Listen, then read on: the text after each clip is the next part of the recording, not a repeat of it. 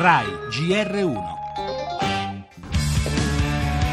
Notizie che purtroppo non sono positive per eh, Valentino Rossi, c'è stato questo incidente mentre si allenava con la moto da enduro, frattura di tibia e perone nei dintorni di Tavuglia. Poi la caduta, la gamba destra incastrata fra una pietra e la pedana, il dolore lancinante.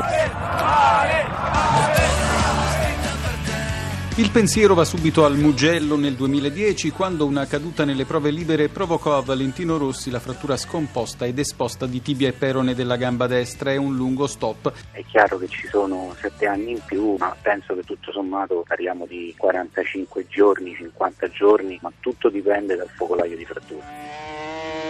Lo scorso 25 maggio Rossi cadde con la moto da cross e annunciò paura che dopo questa caduta la mia carriera di crossista abbia subito un duro colpo.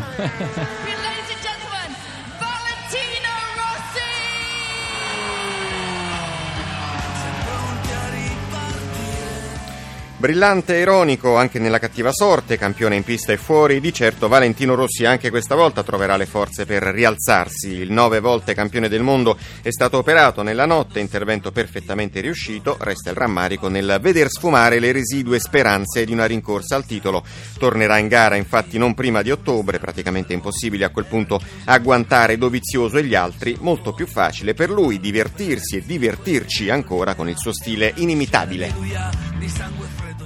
Nel giornale le notizie sul lavoro con l'aumento record degli occupati, ma anche le difficoltà di molti a trovare un impiego, la cronaca, le indagini sulle violenze di Rimini e l'aggressione ad un rifugiato ad Acqui Terme filmata e pubblicata su Facebook. In Texas la tempesta si attenua, si contano i danni enormi provocati da Harvey e ancora dagli Stati Uniti la nuova guerra diplomatica con la Russia. Parleremo poi di università in numero chiuso, di vaccini, di maltempo e infine la mostra del cinema a Venezia e lo sport con la fine del calciomercato, il bolli e il basket.